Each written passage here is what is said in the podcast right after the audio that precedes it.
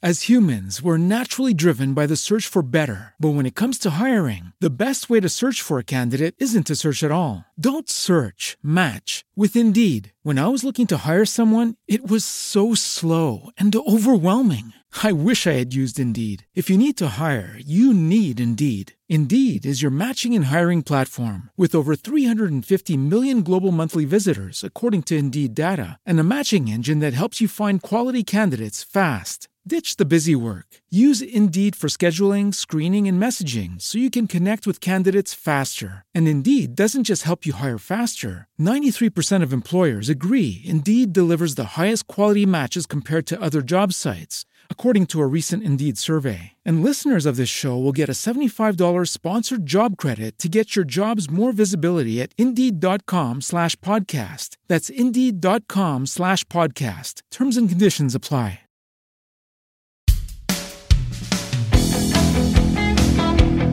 Hello, and welcome to Killer Queens, a true crime podcast. I'm your host, Torella. And I'm your better, prettier, younger host, Tori. We're sisters who are obsessed with true crime. and love gal palin with you about cases. You can expect the occasional curse word. Lots of friends quotes and all the 90s nostalgia. To get in on the conversation, check us out at killerqueenspodcast.com. You can also find us on Instagram and Facebook at Killer Queens Podcast, and we're on YouTube at Killer Queens, a true crime podcast. Okay, y'all, grab your Capri Suns or your Surge and let's talk about some true crime. Well, welcome back to Killer Queens. Yeah. Or welcome for the first time. You know, we don't want to forget you. True. And if you're new here, this is the True Crime Podcast for 90s lovers, would you say? I would say so, yeah. I think that sums it up quite well. Yeah, we throw in a little a little early 2000s, but mostly we stick to the 90s. Yeah, yeah, yeah, for sure, for sure. All right, so today we are going to be covering the case of Holly Bobo, Hmm. which is a local case for us. And a lot of people have been like, why in the F have you not covered Holly Bobo? And I'm like, you know what? I, I don't have an answer for that. Yeah, but now nobody has to ask anymore because we're doing it. Today we rectify that. Mm-hmm. hmm Before we do, we do just want to remind you or tell you again for the first time that we have a Patreon. And should you hate ads or love content, Patreon's the place to be. Oh, yes. hmm It's for ad haters and content lovers. Mm-hmm. Yeah. Exactly. no ads over there, not on any of our episodes. And we do three episodes a week. One where we cover docu-series. So it's literally us talking through the documentary. You don't even have to watch it. Mm-mm. We got You you. should. But yeah, Yeah. we got you. Which is especially helpful, I feel like, for when we did like Don't Fuck with Cats. Oh, God, because some people just can't watch that. That's a tough one. So then you don't have to, I mean, you know, we can breeze right past those like videos that you don't need to see or hear. Yeah, exactly. We will watch them upwards of three times for you. So you don't Mhm. have to watch them no times. Exactly. We take on that pain for you. Mm-hmm. Yeah. And then we do a mixtape every week, and that's just a whole other case. So you get our regular case on the weekend, you get another case midweek, and then you get our docu series on Friday, all ad free, three episodes a week. Oh my god! I love it. So again, I feel like if we had a little jingle for it, it'd be like, you want three shows? We got your shows. We got your shows. You want yeah, we're still we're, that commercial is in the works. Yeah. Just giving you a little musical snack there. Exactly. And I guess that's it. Yeah, without further ado. enough of the business. So, uh, thank you to Heather Manning, Alex Lewis, and Jennifer Maples Maxwell for requesting the case officially using the form. A lot of other people have asked about it, but we keep track on the form there. Mhm. And thank you to Madison for researching and writing the case. Yay, we love you guys so much. Yes, thank you. All right. So, in the early morning hours of Wednesday, April 13th, 2011, 20 year old Holly Bobo was sitting at her kitchen table studying for a nursing test that she had that day. She said goodbye to her mother and father as they left for work. Around 7:40 a.m., Holly's older brother Clint was awakened by their dog barking. He heard voices coming from the carport behind their home, and through the blinds, he could see his sister Holly kneeling on the ground facing a man in camo, and they were arguing. Then they got up and began walking into the woods. Clint called his mother, who told him to grab a gun and shoot the man. The two disappeared behind the trees, and Holly was never seen alive again. Her remains were later found in the woods, leaving Holly's family and the small, close knit community wondering who would have murdered the promising young nursing student and why. Hmm. This is just such a wild case, like for a lot of reasons, but the way that she was abducted, considering her brother was home and Hmm. just the circumstances that made it all seem like this is a, you know, like Yeah. it didn't alarm him. It's just wild. right. Exactly. Yeah. It is very strange, but we'll get into that. Yes, we will. We will. Holly Lynn Bobo was born on October 12th, 1990, to Karen and Dana Bobo.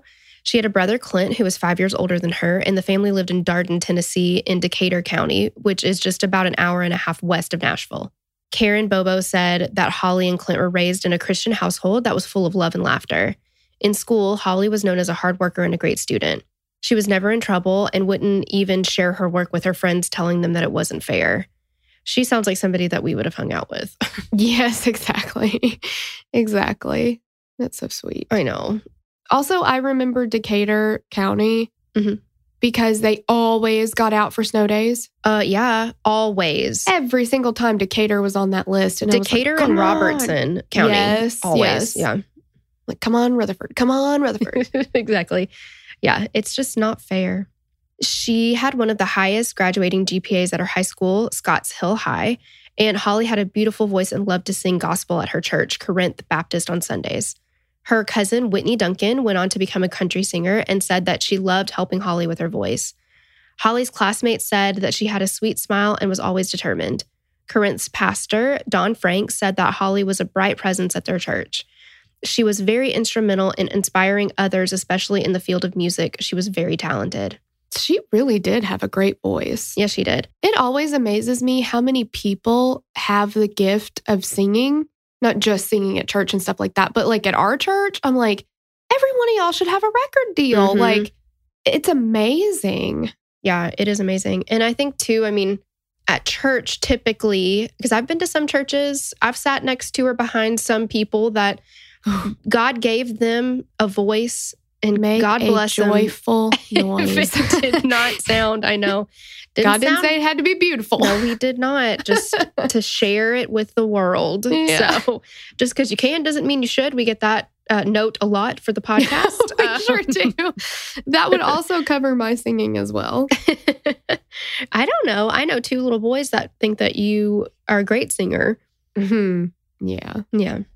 Holly's favorite colors were pink and blue, and she was known as a mama's girl. She and her mother were incredibly close and could finish each other's sandwich- sandwiches. I almost said sentences. In my mind, I was thinking sandwiches. I was saying sandwiches too. yeah, I'm sure they finished both. Yeah. Holly had just recently received a promise ring from her longtime boyfriend, Drew Scott. She was in nursing school at the University of Tennessee at Martin Parsons Center and couldn't wait to start her career as a nurse and spend her life with Drew. Those who knew her saw her as a wonderful role model and someone who gave everything she could to the people around her. A former classmate of Holly's said she loved everyone. She saw the best in people and was a friend to all. She showed genuine love to her friends and even strangers. She taught everyone to laugh and have fun. She was not afraid to sing and dance. Those are qualities that came easily to her, and seeing the way that she could light up her room with them made me want to work on improving those qualities within myself. And we talk about it all the time that, It's like the brightest lights that yes, get snuffed out. awful. Let's get to the day of Holly's disappearance. So this is Wednesday, April 13th, 2011.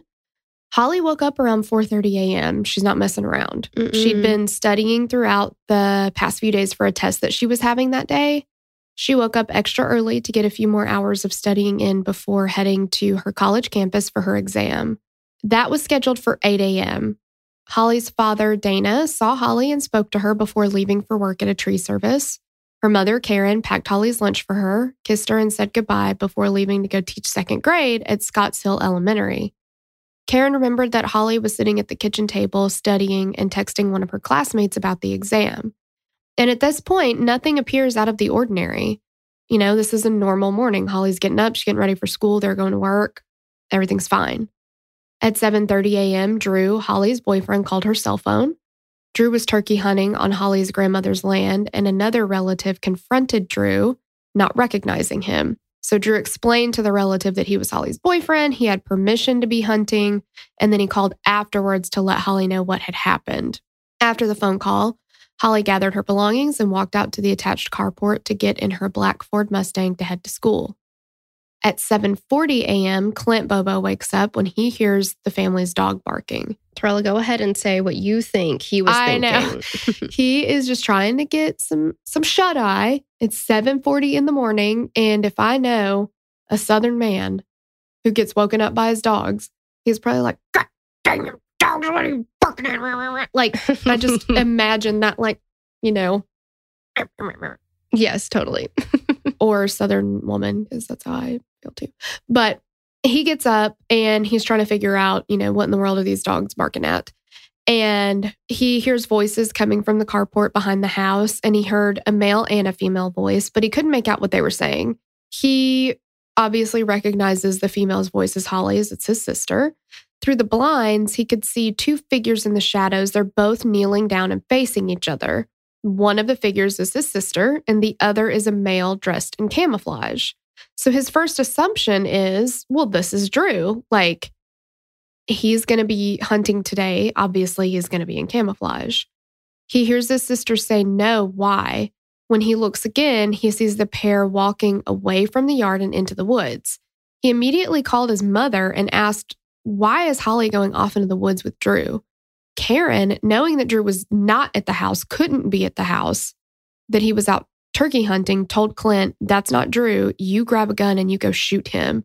And Clint's like, Wait, you want me to shoot Drew? Like, and you also have to remember, I think he's just woken up. hmm He's literally just now getting out of a sleep. Like, he thinks this is Drew. As humans, we're naturally driven by the search for better. But when it comes to hiring, the best way to search for a candidate isn't to search at all. Don't search, match with Indeed. When I was looking to hire someone, it was so slow and overwhelming. I wish I had used Indeed. If you need to hire, you need Indeed. Indeed is your matching and hiring platform with over 350 million global monthly visitors, according to Indeed data, and a matching engine that helps you find quality candidates fast. Ditch the busy work. Use Indeed for scheduling, screening, and messaging so you can connect with candidates faster. And Indeed doesn't just help you hire faster. 93% of employers agree Indeed delivers the highest quality matches compared to other job sites, according to a recent Indeed survey. And listeners of this show will get a $75 sponsored job credit to get your jobs more visibility at Indeed.com slash podcast. That's Indeed.com slash podcast. Terms and conditions apply. Everybody in your crew identifies as either Big Mac Burger, McNuggets, or McCrispy Sandwich. But you're the filet fish Sandwich all day. That crispy fish, that savory tartar sauce, that melty cheese, that pillowy bun. Yeah, you get it. Every time. And if you love the filet of fish, right now you can catch two of the classics you love for just $6. Limited time only. Price and participation may vary. Cannot be combined with any other offer. Single item at regular price. Ba-da-ba-ba-ba. Karen hangs up. She calls 911. Unfortunately, the 911 call went to the wrong county. And that, Madison made a good note here because I almost was about to flip out. She said, I assumed she was teaching in another county and her cell phone automatically put her in touch with the county that she was teaching in. Mhm. So that makes sense because I was going to be like, are you, are you serious right now? But she was able to get in touch with the right county and she quickly rushed home after calling her husband. So Clint gets dressed, he grabs a gun and he walks outside. He saw some drops of blood in the garage, but he couldn't see Holly or the man she was with. He later described the man he saw Holly with as about 5'10, 200 pounds, with dark hair and holding a dark object in his hand. Police arrived on scene soon after and began searching the area. It wasn't long before half the county was out looking for Holly. They had search dogs, they had people on horseback, four wheelers, walking, they had helicopters looking for her. They were looking for anything out of the ordinary. And in that area, that's going to be tough. I mean, there's, they walked into the woods, it's tree lined, you Mhm. know? Yeah. That's just tough. So police start with interviewing the neighbors, hoping somebody might have seen or heard something. James Barnes lived next door to the Bobos, about 750 feet away from their property. At 7:50 a.m., he heard screaming coming from the Bobo property. The female voice stopped screaming and then said, Stop. I said, Stop. When Barnes's girlfriend came out, they drove to the end of the Bobo driveway to see if they could see or hear anything. They didn't hear anything else and continued driving. Barnes said he called his mother and had her call Karen Bobo. Another neighbor, John Babb, owned property near the Bobo home, and that morning he was going fishing and arrived at the lake around 7:30 a.m. These are early risers. Yes, they are. I mean, I would be awake already too, but I certainly wouldn't already like be where I'm going. I'd Unless you were fishing, early bird. You know what I'm saying? Well, that's true. Unless you're gonna nitty gritty dirt band fish in the dark, True, true, true. Yeah. Then you'd be just getting home. he reported hearing a screech or squall coming from the directions of the Bobo's house. He said it sounded similar to cats fighting. God. Yeah, that that's a rough. horrible noise. Mm-hmm. I'm not even going to get into how I feel about cats. Just whether or not you love cats, them fighting is a bad noise. it is bad. He also saw a white truck speeding down Swan Johnson Road, the road that he and the Bobos lived on. Police contacted AT&T to have them track Holly's phone, and for about an hour and a half her phone traveled all throughout Decatur County. It went from her home through the woods up to Interstate 40 and then back south by a different route. And by 8:30 to 9 a.m. it had stopped moving completely. It was quickly and widely believed that the man who abducted Holly was familiar with the area and her habits. Clint was questioned just after his sister disappeared. They checked his body for scratches or any signs of a physical altercation, but found nothing. They searched his phone and computer and polygraphed him twice. Clint was cleared of suspicion. Throughout the next weeks, signs of Holly were found scattered along the country roads her homework, notebooks, lunchbox, cell phone, SIM card, and her underwear having joined the search and the investigation, the Tennessee Bureau of Investigation, TBI, lead agent on the case, Terry Dicus, had zeroed in on who he thought was responsible for Holly's disappearance, a local sex offender named Terry Britt. Britt lived close to the Bobo's home and close to where some of Holly's belongings had been found. Britt spent a good majority of his life in prison for kidnapping and rape. He had a type of woman he preferred pretty girls with blonde hair and blue eyes. He also matched Clint's description of who he saw walking with Holly into the woods. Britt provided police with his alibi. He said that he was buying a bathtub with his wife at a salvage yard. However, the store that he and his wife had gone to had no record of the sale happening. There are many different records or reports of the validity of Britt's alibi, with some people saying that police were able to find a handwritten receipt later on for the bathtub in Britt's safe. I've seen that in a few places, but I don't know who it was handwritten by. Yeah, handwritten one is not really, I mean, anybody could do that. Well, yeah. And is it handwritten by, like, wouldn't it be fairly easy to, could you bring that to the store and be like, did one of y'all write this? Can we compare it to his own writing? Like, Mhm. I've not seen specifics about it, just that it was handwritten. yeah, And is it in their practice to handwrite receipts? No idea. Yeah. I mean, those are all questions that we, it would be nice to know. Yeah. The answer to. But others say that when police went in to question him on the day that Holly was abducted, he was unloading a bathtub from his vehicle with his wife.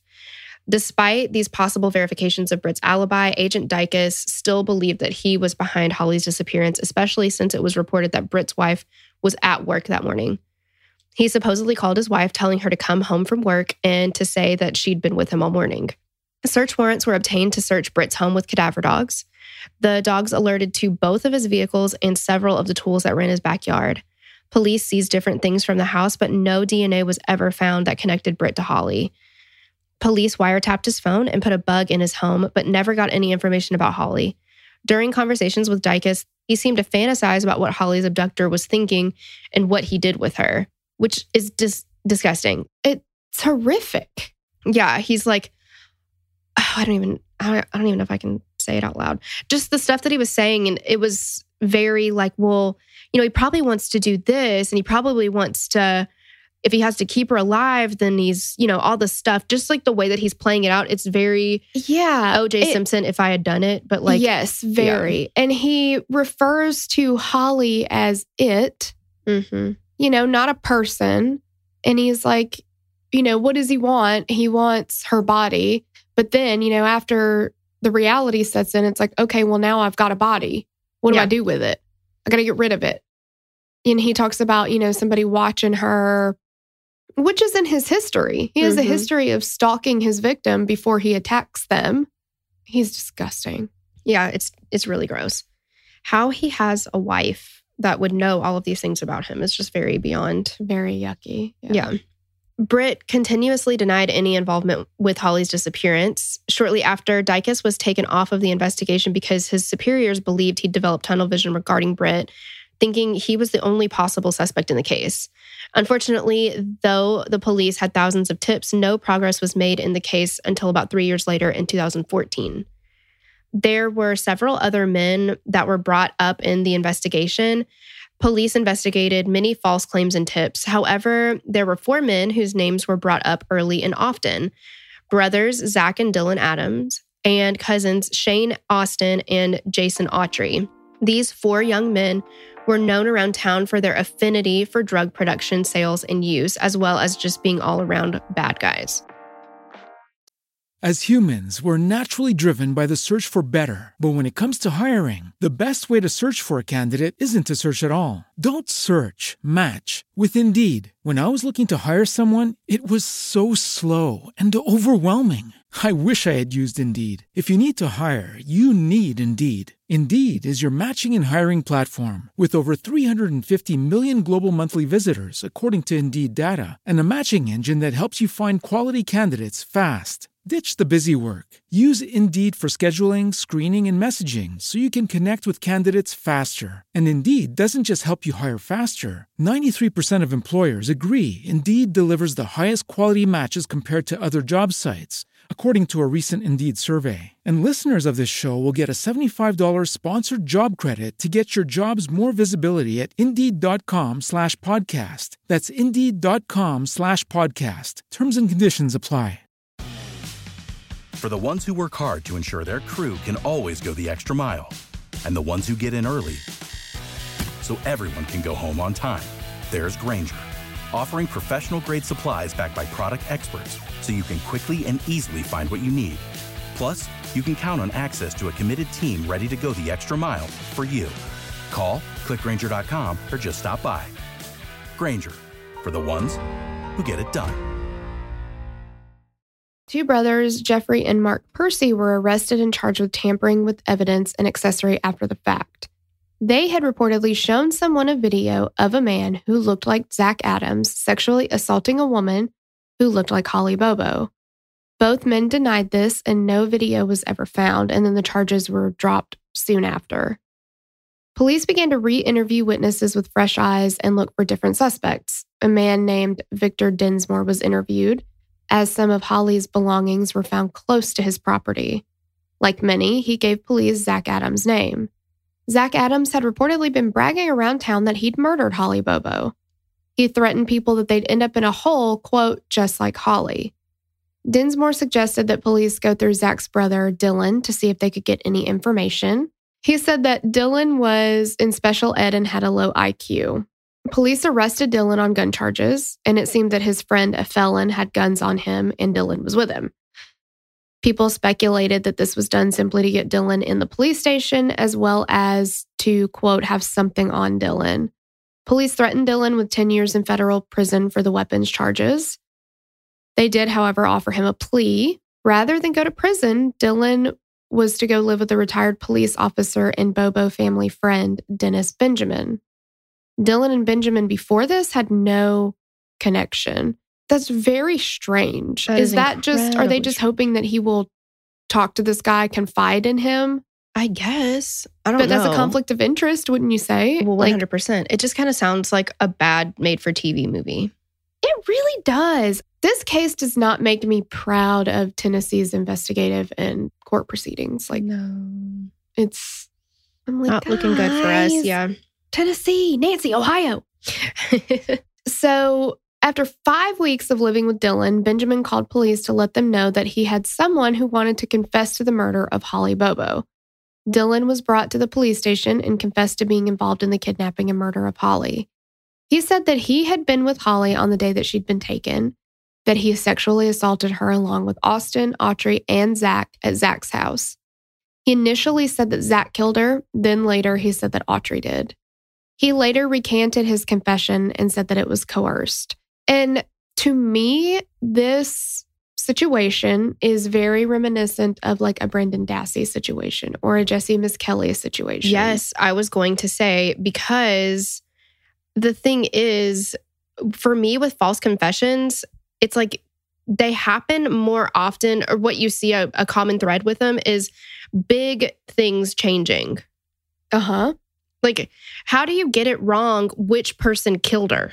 Right. Yeah, exactly. And sending him to live with somebody, and after five weeks, somebody who's a retired police officer and is also a friend of the Bobo family. And then five weeks later, he's like, Yeah, he's ready to confess. What'd you do in those five weeks, dude? Like, Exactly. it's like sending him to Robert De Niro's house to Meet the Parents. yeah. You know? Yeah. And like, not saying that they didn't do this, but I'm saying this doesn't tell me that they did. Yeah, this is not the way you want to find out the truth if it's the truth. Exactly. Yeah. So, like we said, Dylan's brought in, you know, he's gotten wrong who killed her. Well, and Dylan also has allegedly a very low IQ, just like Brendan Dassey. Mm-hmm. You know, they picked the most vulnerable.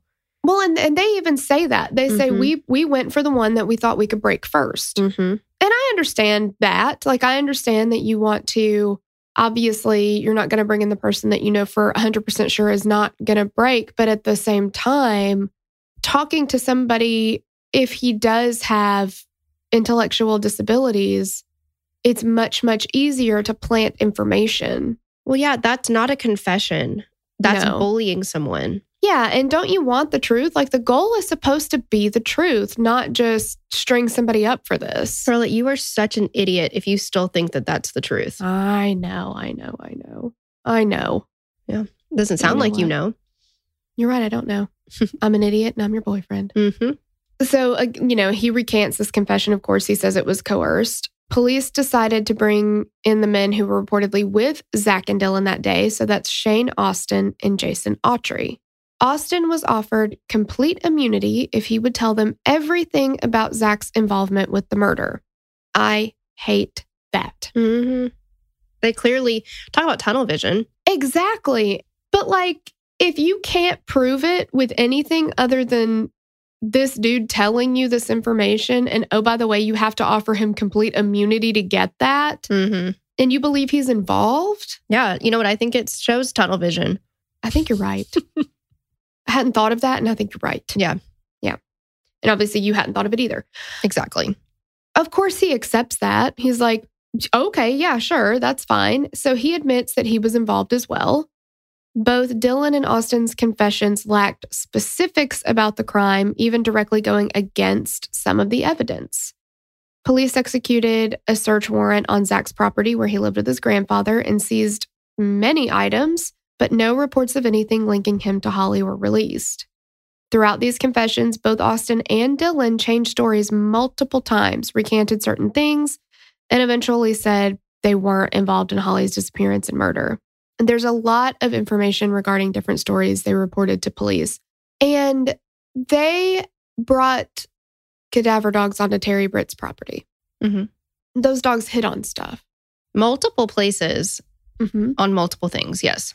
Okay, so they're like, well, it wasn't Holly. Okay, move on. Who was it? Yeah, exactly. Like, Because dogs don't hit on dead animals like that. They're trained specifically, right? Right. Yeah, they're not supposed to hit on dead animals. So, yeah, can we do a little more digging there? Because Terry Britt has a history of kidnapping women. Mm-hmm. And Does he have them. somebody else there? And then maybe he changed his tactic and said, you know what? I'm not going to bury people on my property anymore Yeah. or whatever, like whatever it is. But like, why? I don't know. I just, I don't, I don't understand just leaving that be and being like, well, it's not Holly's body. So we'll move on from Well, this. and there's no telling. They might still be investigating because they definitely took all of the places that they hit and processed them and didn't find any DNA evidence. But maybe they're investigating other disappearances or, you know, murders, and we don't know that that's what they're linking it to. Yeah. I mean, I hope so. But then you get to the Adams property and you don't even get that. You don't get hits from a cadaver dog.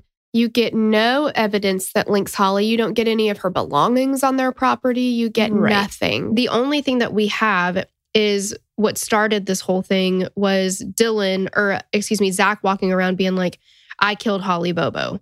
mm-hmm. Now, is that terrible? Yeah. Mm-hmm. Is that immoral and just god awful? Yeah. But does it make him a killer? No. No, it doesn't. And what could be a viable explanation is that he's a meth dealer and he's trying to look fucking tough. Mm-hmm. And he's not really built Ford tough, but he's trying to act Ford tough. He sure is. Yeah. Yeah. So what do you do is you say, well, nobody knows who did that. So I'll say I did it. Exactly. And the TBI just went with it and was like, okay, well, that was easy. We got Yeah, our killer. exactly. That was so easy. Mm-hmm. Yeah, it just it boggles my mind that there's not one shred of evidence to back it up. Even the video, they're like, "Well, we never found the video. People told us about the video. So since we can't find the video, we'll charge somebody with destroying the video." but you don't know the there. video was there. Yeah, exactly. It's amazing to me, like what police officers pick and choose as to what is credible evidence and what is not. Mm-hmm. Because sometimes when somebody talks about evidence that they can't find, they're like, well, obviously they're lying. But then sometimes they're like, ooh, yeah, no, that, that totally makes sense. Okay, that definitely happened. We're totally going with this. Should we have to, a handbook where we like, for basically, a, you know, like, because those two things are not, it either was there or it wasn't. And like for you to pick certain things as hearsay and certain things as, you know, so I don't know. I don't know. I don't know. Now I feel like I'm taking crazy pills. I don't know. Yeah, well, I mean, it's like there's so many times that we hear in cases where detectives are like, well, I just had a feeling that wasn't connected. Why? I'm not saying don't trust your gut. I believe in that. Well, but you can't. They they took Dicus off for trusting his gut. Mm-hmm. Yeah. There are protocols that need to be followed, and there are things that need to happen to back that up. You can't convict somebody because of a gut feeling. Yeah, exactly. You can't just be like, oh, we got probable cause. And you also can't convict somebody because of the words of somebody like Jason Autry, who I don't trust as far as I can throw him. Well, what does he have to gain Right. from pinning it all on Zach? Everything. Because I'm sure what they told him was if you do this, you will be completely immune. You nothing will happen to you. If you don't, you're gonna go down with everybody. Mm-hmm. Exactly. And then, okay, so in March of 2014, Zach Adams is arrested and charged with aggravated kidnapping and first degree murder of Holly Bobo. About a month later, Jason Autry was arrested on the same charges. Dylan was arrested for tampering with evidence in two counts of rape. He was later charged with aggravated kidnapping and first degree murder as well. Austin had reportedly been offered immunity for his cooperation in the case and future testimony against the other three, but in 2015, they pulled that immunity offer. they said that Austin had lied in many of his statements to police, and because he had lied, immunity was no longer on the table. Shortly after this happened, uh, Austin was found dead in a hotel room of an apparent suicide by hanging. His death occurred before he would have been able to testify against any of the men. So now they've lost their star witness. Mm-hmm. And no shit, he lied. They're making him lie. Yeah. That would be like, I don't even know what they could have done to it. It just is so reminiscent. This case is reminiscent of the confession killer. The only thing really that they could have gotten Henry Lee Lucas for, other than the two murders that he definitely committed, was lying. Right. Yeah. Lying to police. Yeah. Yeah. In September of 2014, Larry Stone was out hunting for ginseng plants in the woods of northern Decatur County when he described an eerie feeling that made him feel as though he should turn around. When he did, he saw an overturned bucket and a human skull. This skull was later identified as belonging to Holly Bobo. The contents of the bucket have never been released. However, people have speculated that it was more of Holly's remains or tools used to kill her. In addition to the skull being located, police also found several teeth, ribs, and a shoulder blade. The remains were found not far from Holly's home. Karen and Dana were at a mall in Jackson, Tennessee, when they got the call that their daughter's remains had been found. Karen said that she had a feeling before she got the call, the same feeling that she had on the day that her daughter disappeared. There was damage noted to some of the remains, which forensics attributed to animal scavenging. However, there was a noticeable hole in the back of the skull. The forensic team who analyzed the skull said that due to the beveling of the hole, they determined that it was a gunshot wound. However, when questioned in court, experts said that there is really no way to determine whether the gunshot wound was inflicted pre or post mortem. I mean, so that still doesn't really, unfortunately, Tell us anything, right? I mean, I mean, a wound to the back of the head like that. you could just assume that that's probably what. I feel like in any other case, they would have said she definitely died because of a gunshot to the back of the head. Right. They don't have the other remains, and obviously it's all skeletal. But if you find that, I mean, obviously there's not supposed to be a hole there. Right. And I don't know. I mean, it could happen, I guess. Like maybe they strangled her and then shot her after she was already dead. But Mm-hmm. If they weren't sure or whatever. yeah. The trial for Zach Adams began in September of 2017. The defense brought up the TBI's initial suspicions of Terry Britt, as well as the fact that there didn't seem to be any evidence that connected Zach to Holly. There was a pistol found just before the trial began in the drainage ditch that belonged to Shane Austin. However, there's no proof that this was the murder weapon. The prosecution brought forth a witness that they felt strongly implicated Zach as the mastermind behind the kidnapping, rape, and murder of Holly. Jason Autry. Autry was called as a witness and delivered a story that outlined a horrific day. The following is what Autry says happened the day of Holly's disappearance. Autry admitted that his vice was a mix of methamphetamine and morphine. On April 13th, 2011, he had the meth, but he was out of morphine. So he calls Zach Adams in hopes that he can get him some morphine. He said Zach told him that he could and that he needed his help with something. So Autry arrived at his cousin Shane Austin's house and saw all three men there. Zach was standing by his truck, Dylan was burning things in a large barrel, and Shane was standing shirtless at his front door telling them that they needed to leave. Zach gave Autry the morphine he requested and showed him what he needed help with. Zach had a body in the bed of his truck and asked Autry to help him dispose of it. He saw the body wrapped in a multicolored quilt and assumed it was a man named Jojo who Autry said owed Zach money for drugs. Zach corrected him and said, No, that's Holly Bobo. Did he really think it was a person whose name happened to rhyme with Holly's last name? Right. Isn't that's that JoJo. a weird thing? No, it's Bobo. right. Like, I don't know. The just it's just ridiculous. I don't know. I know. Like, is there really a guy named JoJo? I don't know. Hmm. Autry said he didn't know her and agreed to help Zach. The two men drove in Zach's truck to an underpass off I 40 in Decatur County. A news station that covered the trial described Autry's next piece of the story. Quote, Autry recounted his conversation with Adams without emotion, saying after realizing they had no tools to bury a body, they should, quote, gut her and then drop the body into the deep part of the river. And then he said turtles would take care of the rest. Listening to Jason Autry testify, I mean, he really has no emotion, no connection, no nothing, Mm-mm. no remorse. Just he tells this story as if he is telling you what kind of sandwich he had for lunch. Mm-hmm. It's just very disturbing. Yes, it is. So he says they unloaded the body by the river. And then he says that he heard Holly make a noise and he saw her foot move. So he shouts to Zach, She's still alive. And he's like, She probably heard my name. She can implicate me. So Zach grabs a gun from his truck and fired one shot at Holly. Autry recounted how it echoed under the bridge. And he talks about, you know, the birds flying out into the sky because of this loud noise, which I'm sure would happen. Mm-hmm. He just he gives a lot of detail, and I think that went a long way with the jury. Yeah. Concerned that someone may have heard the gunshot, the men loaded Holly's body back into the truck and left. This does not make sense to me. If you're there to dump her body, why don't you dump her body and leave? Yeah, exactly. It was at this time that Autry said he sobered up and his high had worn off. He suddenly felt the severity of what he was helping with and decided to get himself away from the situation. However, being a drug addict, he needed another fix later that day. So Autry meets up with Zach at another local drug dealer's house. He said that Austin was there as well, and Zach told him that he was equally guilty since he'd also raped Holly.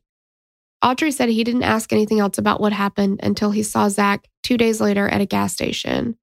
When asked what happened to Holly, he said that Zach said, We threw her out.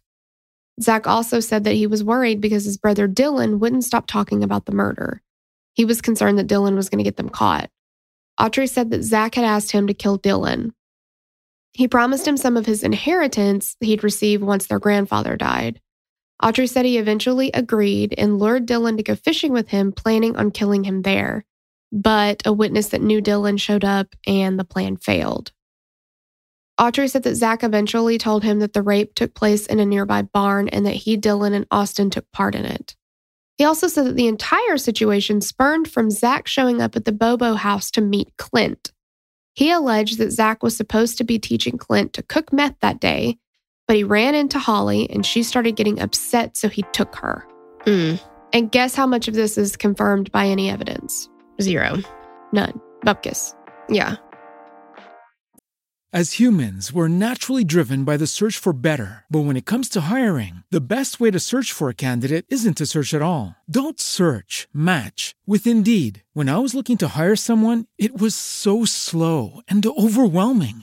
I wish I had used Indeed. If you need to hire, you need Indeed. Indeed is your matching and hiring platform with over 350 million global monthly visitors, according to Indeed data, and a matching engine that helps you find quality candidates fast. Ditch the busy work. Use Indeed for scheduling, screening, and messaging so you can connect with candidates faster. And Indeed doesn't just help you hire faster. 93% of employers agree Indeed delivers the highest quality matches compared to other job sites, according to a recent Indeed survey. And listeners of this show will get a $75 sponsored job credit to get your jobs more visibility at Indeed.com slash podcast. That's Indeed.com slash podcast. Terms and conditions apply.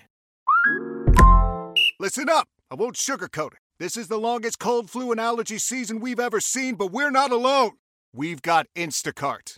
Sure, you may be a coughing snot faucet who just wants mommy, but you're not giving up! Not when cold medicine, fragrant herbal teas, and honey shaped like bears can be delivered through Instacart in as fast as 30 minutes! Now let's go win the sick playoffs! Daddy, I just want my soup. Oh, sorry, Sport. App says it'll be here in, in a few minutes. Hmm, Instacart for the win. So, to believe Jason Autry, we are first going to have to believe that Clint invited Zach Adams to his house to teach him to cook meth At 7:40 in the morning. at 7:40 in the morning. I do not believe that Zach Adams was awake at 7:40 in the morning. No, I don't either. And Clint sure as shit was not.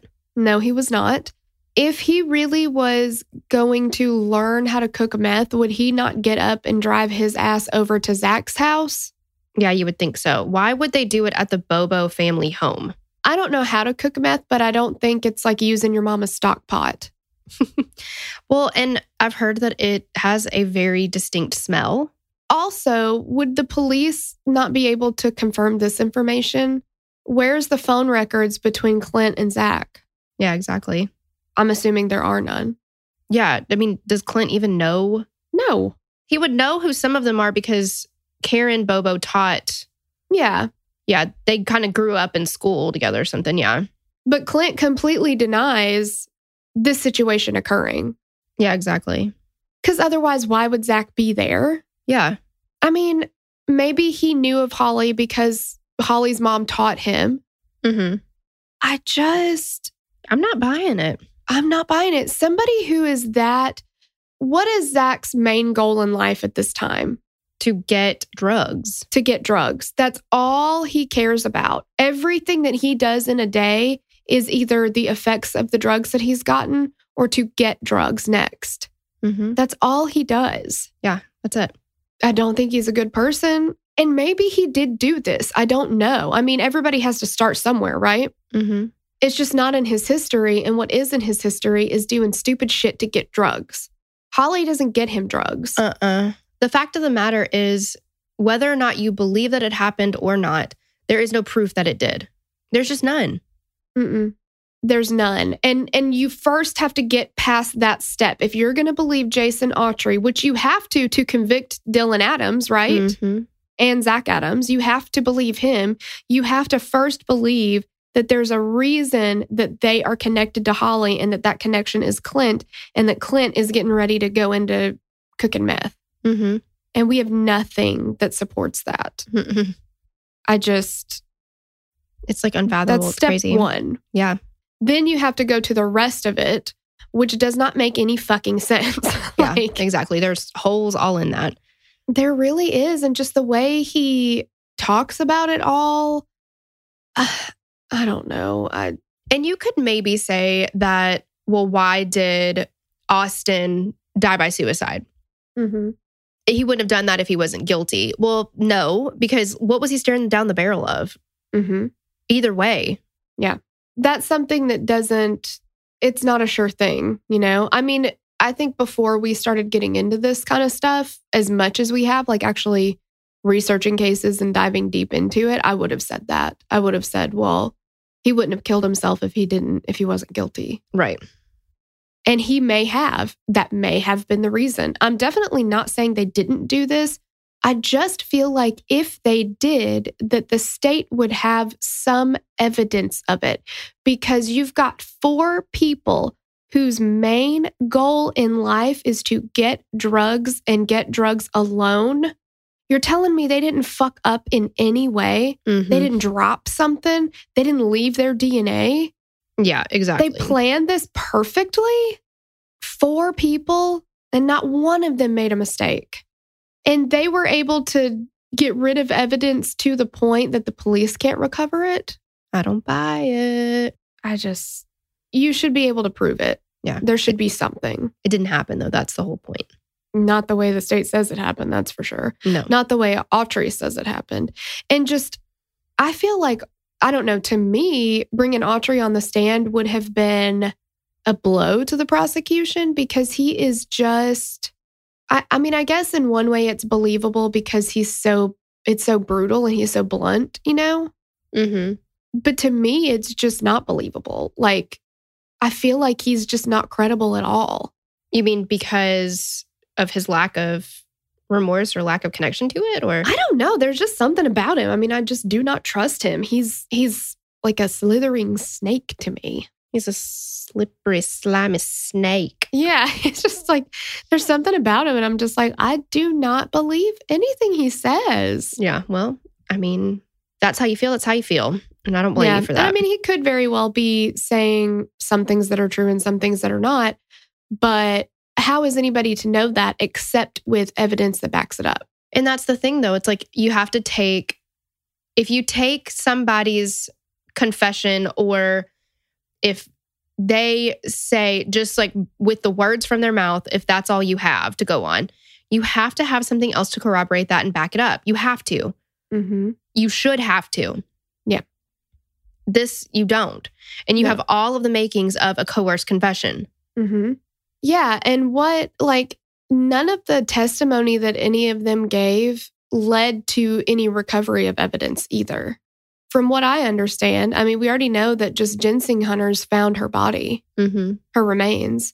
Those were not, it's not like Jason Autry's testimony or anybody's, you know, testimony said, okay, if you go here and here and here, this is where you'll find her Right. like I don't know when did when did we get the information from the from Jason Autry that said that she was shot in the back of the head? Was that before or after her body was found? Exactly.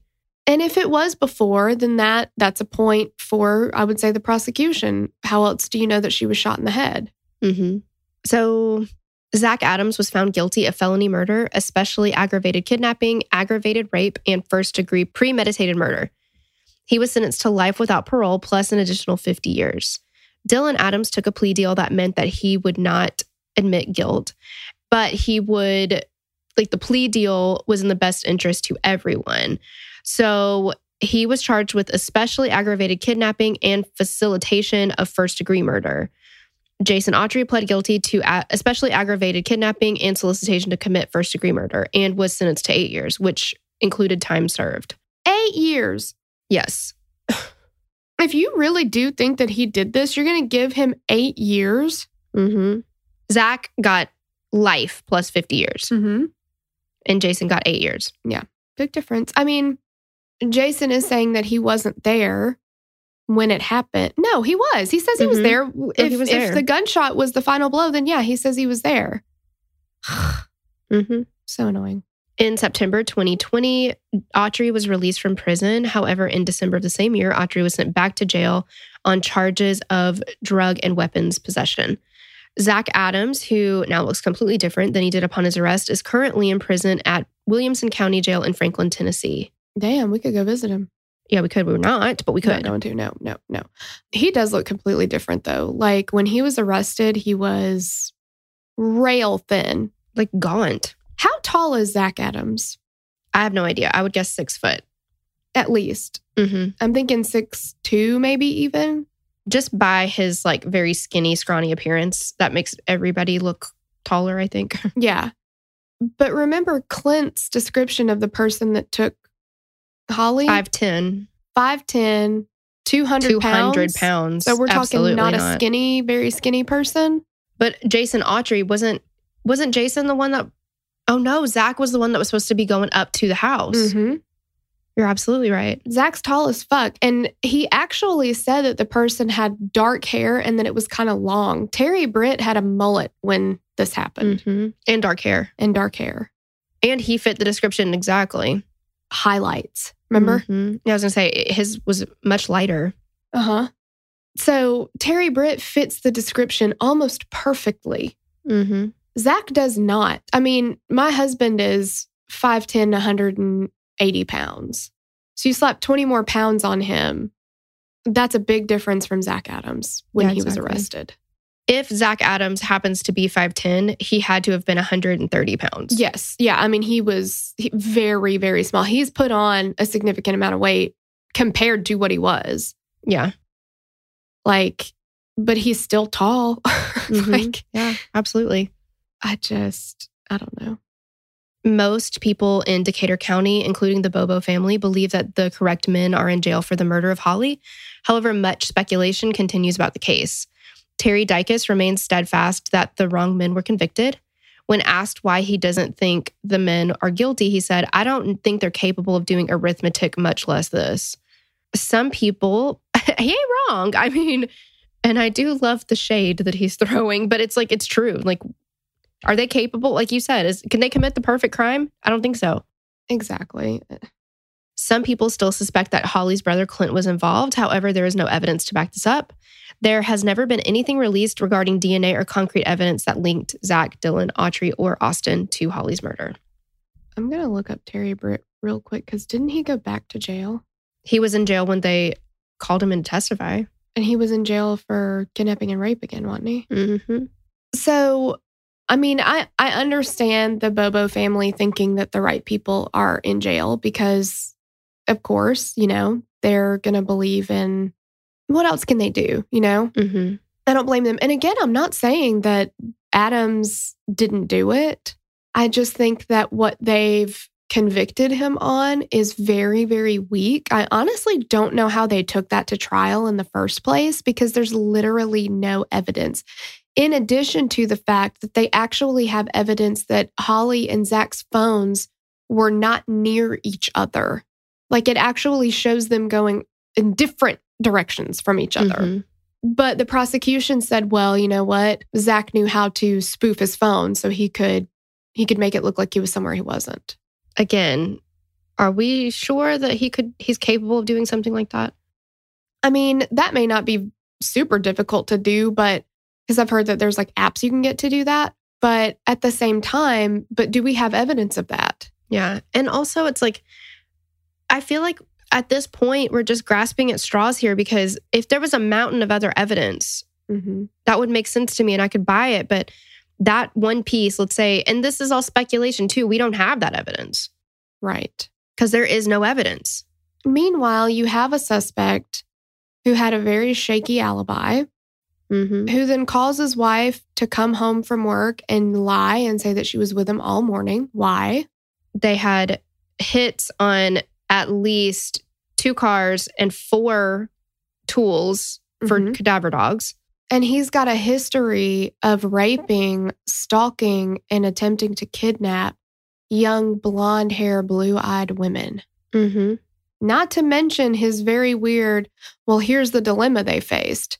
You know, they want this girl and they want to do stuff to her, and then they get her, and then they're like, well, uh oh, now I've got a body. What do I do with it?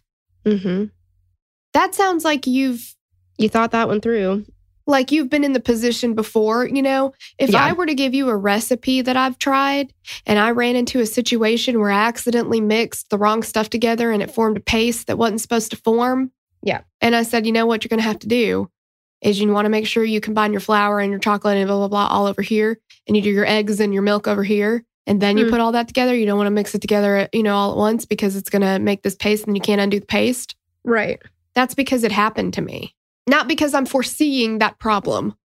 Exactly. Because if somebody asked me what the same thing that got him talking about what he was talking about with Holly Bobo, I don't have I don't have anything to add to that. I don't have anything where I'd be like, well, this is probably what was going through his head here. He was probably thinking, well, you know, you're going to want to keep that body, but then if you keep her, you got to feed her. Mm-hmm. That's not going through my mind, like, because I don't know. Right. Yeah. W- yeah. Where do you get that information? Mm-hmm. Where do you get that? Like, typically, somebody who's going to be able to formulate a plan or to let somebody else know, hey, here's like, okay, you want to do this? Well, here's the stuff that you're probably not going to think about because you've never done it before. All the stuff that could go wrong, right? Mm-hmm. people ask us that stuff about you know doing a podcast if you could go back and you know start over what what mistakes would you avoid and stuff like that well i have a list of stuff because i've done it i've made the mistake Mm-hmm. i've not thought something you know through or not known enough about you know whatever but if i'd never done a podcast before and somebody asked me i'd be like i don't know hit record like what you know Yeah, exactly. Exactly. yeah, you're not thinking through all the stuff that could go wrong in a way that sounds like you've been faced with that before. mm-hmm. I do wish that they had. I think it's important, obviously, not to develop tunnel vision, but I think that I, I wish that they had investigated him further. I mean, by the time he testifies in this trial, he's in jail for a similar crime. Mm-hmm. What does that tell you? Exactly. He at least deserves to be looked at. Well, yeah, because out of everybody, he's the one that fits it the best. Mhm. And there are multiple reasons physically, his MO, his previous charges, like all the things. hmm And he's certainly not going to stop doing it. He got arrested for it again after that. Yeah, exactly. I mean, he's never going to stop. Right. I don't know. I just, I wish there was a little bit more investigation done. And at the very least, like, if you want justice for Holly Bobo and her family, then you do this case right. Mm-hmm. You make sure that you have everything that you can get before you take it to trial because what that family does not need is an overturned conviction and people to walk out free and you feel like that they have murdered your daughter. Mm-hmm. You need that shit to stick. Because you're planting the seed. Yeah. It just it's just sad. Mm-hmm. Very, very sad. And somebody who was so smart, so sweet, had literally was just at the on the cusp of starting her life and taken away. Mm-hmm. She reminds me of that song. Do you know that song uh Simple Life by Carolyn Dawn Johnson? Yeah. Yeah. And she, she that just I don't know. You know, it's just like a small town.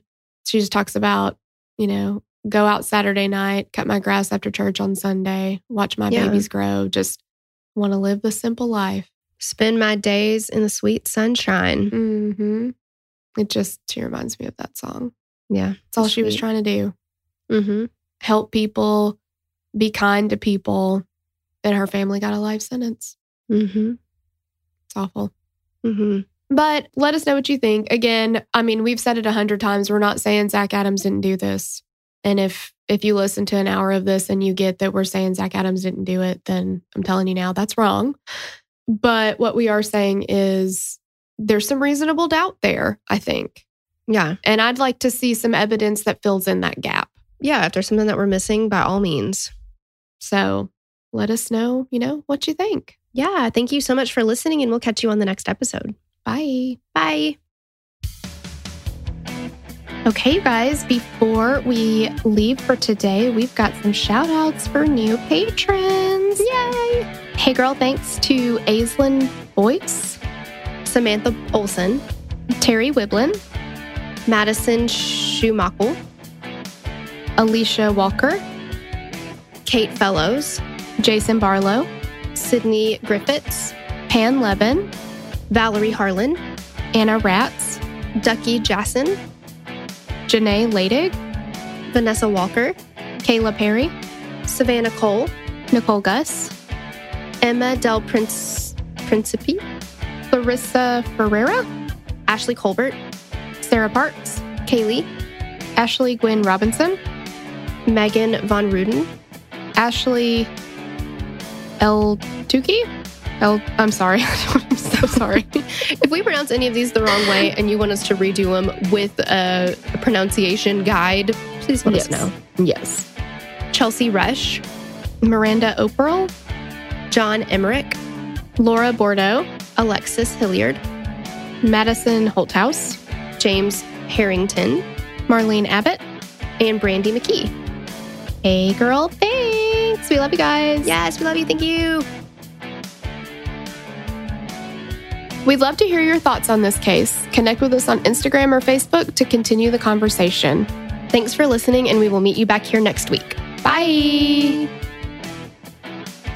The theme song for the show is created and composed by Stephen Toby. You can find more of Stephen's work on SoundCloud. Our logo was created by Sloan Williams of Sophisticated Crayon. You can find more of her work on Etsy. Visit us at killerqueenspodcast.com for merch and other info about the show.